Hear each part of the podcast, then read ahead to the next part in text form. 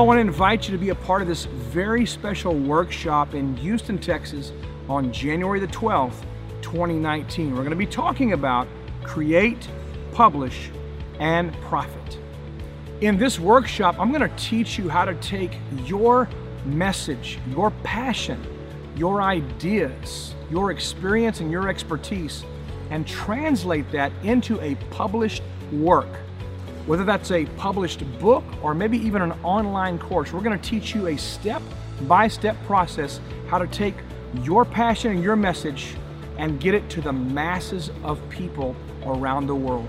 We're going to spend a great deal of our time that day talking about the book publishing process. Nothing gives you greater credibility and more authority in the marketplace than to have a published book, a book with your name on it that contains your expertise, your wisdom, the, the very unique gift that you carry published on the page. We're going to give you again a step by step process to go from idea to having the book printed and in your hand. Because we want to keep this intimate in a, in a real workshop format, we're capping the registration at 50 people.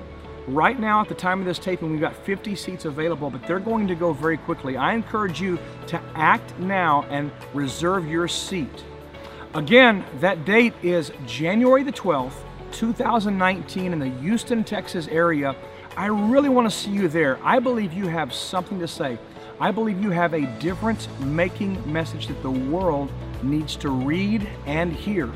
I want to see you in the room with me January 12th, 2019 I look forward to seeing you soon.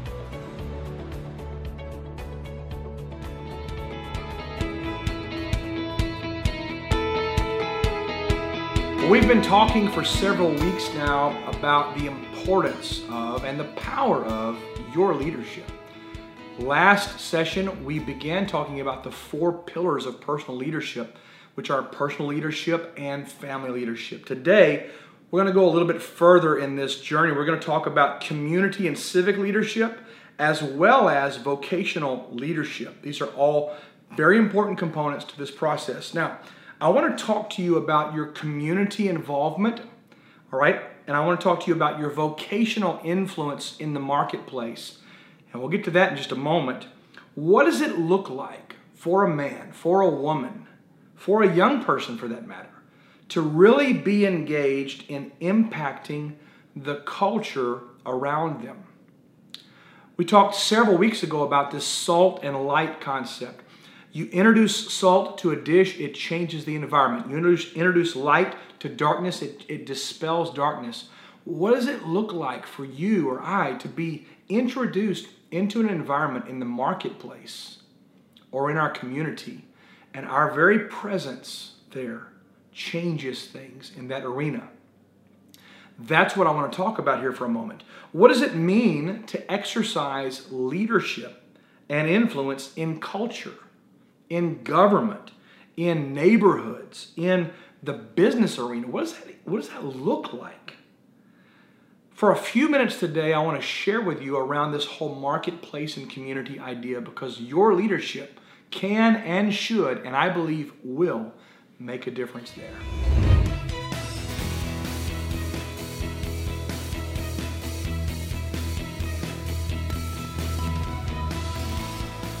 You know, I was raised in a very strong Christian environment. It was just uh, the heritage that I was given, and I'm grateful for that. My mom and my dad were both really good people and understood the value of community in the context of the Christian environment.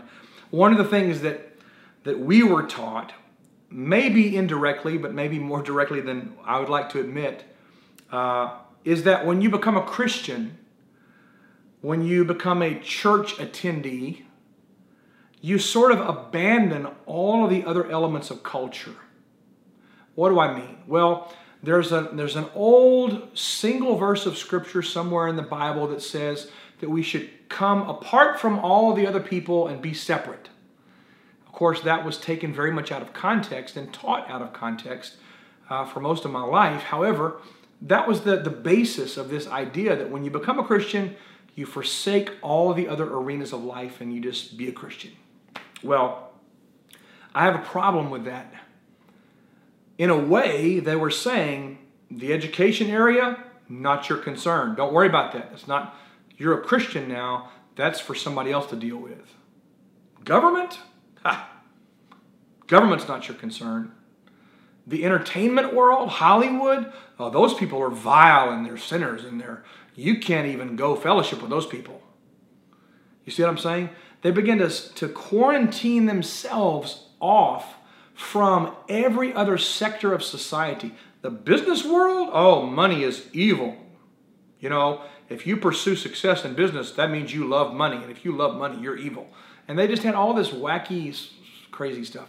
And I know maybe today preachers aren't preaching that. Maybe they're not saying that out loud. But if you really look closely at the, the culture, you'll find that these underpinnings still exist. All right? We're kind of our own little tribe, and we just do our own little thing over here in our little corner of the world. And I, I find that in doing that, we have abdicated our responsibility in all these other areas of leadership, and we have left the world to its own devices. It's a problem. In a sense, the people that should be administering high levels of influence in those other spheres of influence and culture have really isolated themselves and given over the right and the impetus to other leaders to do with those areas what they will. I want to challenge you to think about something today. The world is going to look exactly like the influence you have on it, okay?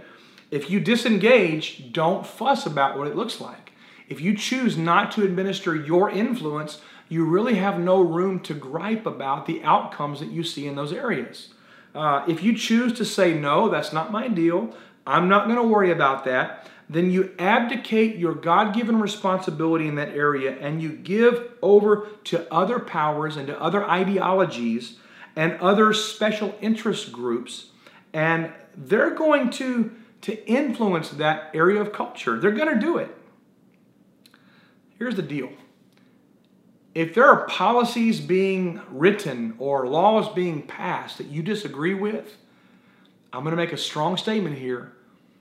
You really can't gripe much about it because you were not present and involved and engaged to make a difference. That's right. If you had introduced your influence into that area that you were called to, things might be different. You can't complain about what's happening at your son or your daughter's high school. And if you're if you're not involved with the school board or with the teachers meetings or or with the policy making or with the booster clubs, you can't if you're not a voice, you really can't complain when bad things are going on. Think about that.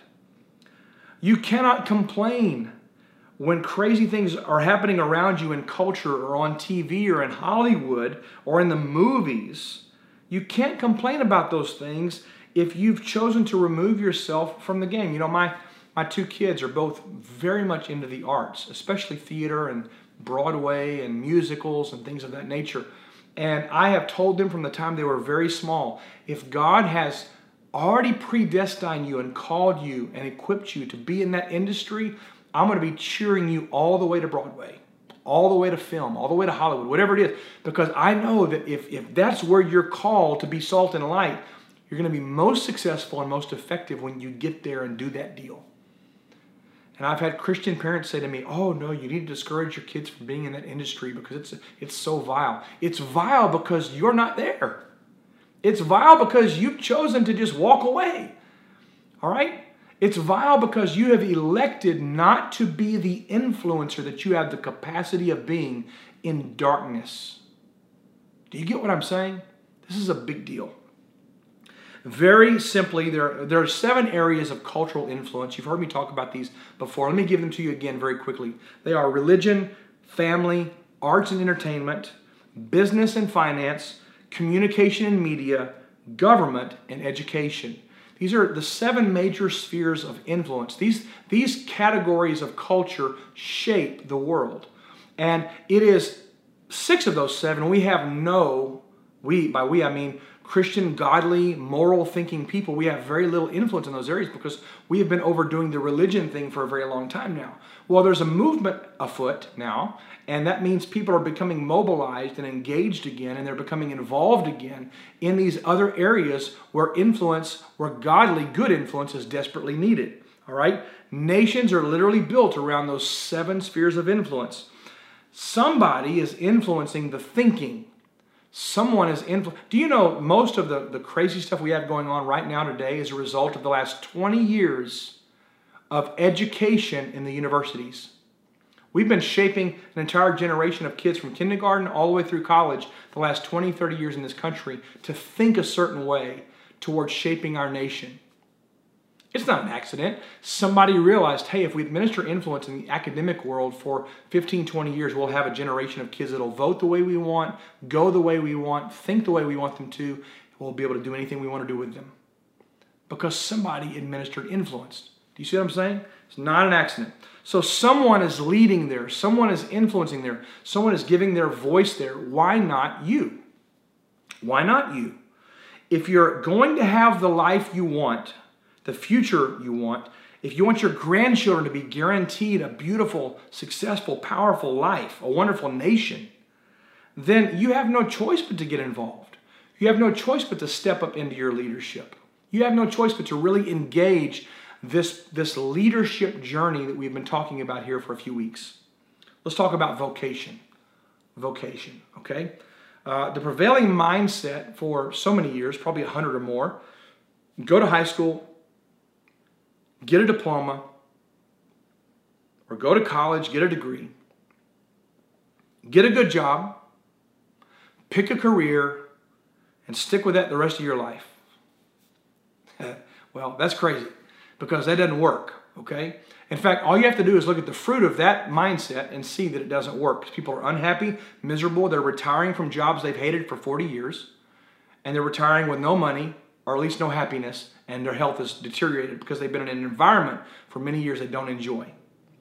I tend to subscribe to the idea that if you identify your passions, identify your dreams, get really clear on those, identify the things that really excite you and make you passionate and, emboldened about life, and those things will drive you in the direction you need to go. But here's the thing the passion, that drive, that interest most often is related to a people group that needs what you have. In my case, I'm very drawn to serving entrepreneurs and business owners and frontline leaders. It's just something that's in me to do. I love doing that. So I'm here with you today on this video. I really uh, feel like God's uniquely equipped me to come alongside of leaders just like yourself in various seasons of life, pour into them and help them to become bigger, to grow, to, to go from level to level in their life. That's what I do. I love doing what I do. It gives me juice and power and, and strength. You know, my son, who is a great kid, he's 23, almost 24 now, he absolutely has a deep passion to mentor junior high kids, especially junior high kids that come from broken, difficult life circumstances. He just is drawn to them like a magnet. And I've said to him, son, go get your teaching degree, okay? Because you need a degree to get in those environments. And man, just embed yourself in an environment where you can pour into these kids' lives every day. I'm just saying, what is it that makes you awake? What's what's is it that excites you, that draws you in? My daughter's the same way. She mentors young ladies, and she is drawn to the music world, to the entertainment world in a very big way. You need to identify the thing that draws you in. So, what is your highest or area of highest and best use? Where do you see yourself being most effective in those seven spheres of cultural influence? All right? So, number one, this is a question you ask What do I have to offer? What are my talents, skills, abilities, passions, gifts? What am I good at? And it's okay to, to acknowledge those and write them down. Number two, is there a particular people group that you feel drawn to? What am I good at? Who am I drawn to? And then number three, again, going back to the question I asked a moment ago, of all the things that I do in my life, what is it that when I do it, I feel the most fulfillment, the most success, I'm the most effective? What are those things? If you think about the people you've served and helped along the way, what are some of the, the things people would say about you? Think about that. I want you to be thinking about your vocational leadership in this context. What do I have to offer? Who am I drawn to? And when I look at all the things I do, what is it that when I'm doing it, I feel most effective and most fulfilled? Those three questions are paramount. Put that all together. Think about your leadership. Think about your ability to impact the world around you.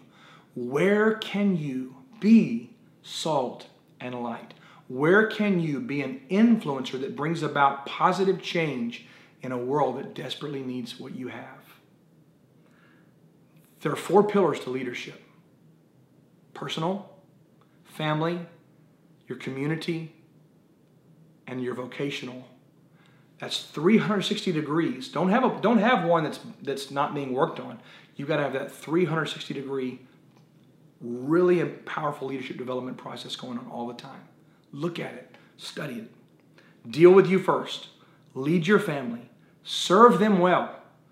Be involved in your community, in your nation, in the broad scheme of things. Then look especially at the people that you're called to serve. Here's the deal the world, well, needs you, needs your leadership, needs the gift in you. Don't be a sideline kind of person. Get in the game. Be a leader. Be a change agent. And let's go change the world around us.